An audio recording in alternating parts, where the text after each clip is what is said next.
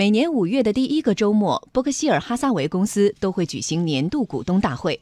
这场大会的最大看点就是公司的掌舵人沃伦·巴菲特和他的老搭档查理·芒格。今年，巴菲特年近九十岁，芒格也已经九十五岁了。这两位耄耋老人一起主持股东大会的机会越来越珍贵。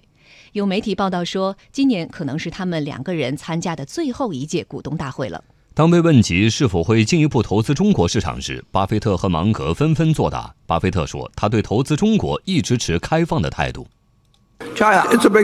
中国是个大市场，我们喜欢大市场，我们喜欢在大一点的市场进行投资。巴菲特说，他们已经在中国做了很多投资，但是没有做足够。在未来的十五年里，他们也许还会做出一些重要的部署。芒格在回答这个问题时提到了一个投资案例，他说，公司投资的连锁品牌 DQ 冰淇淋已经遍布中国市场，而且经营的效果很是不错。此外，芒格还提到了股票。他说，他们已经购买了一些中国股票，未来他还要买更多。今年是前海开源基金首席经济学家杨德龙第四次参加巴菲特股东大会。巴菲特对中国持有的乐观态度，让他留下了深刻的印象。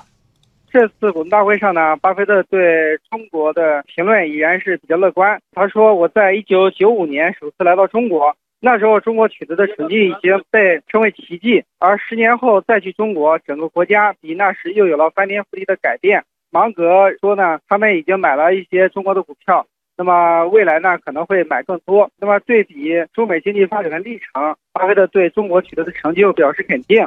这点的话呢，是给国内的投资者留下了深刻的印象。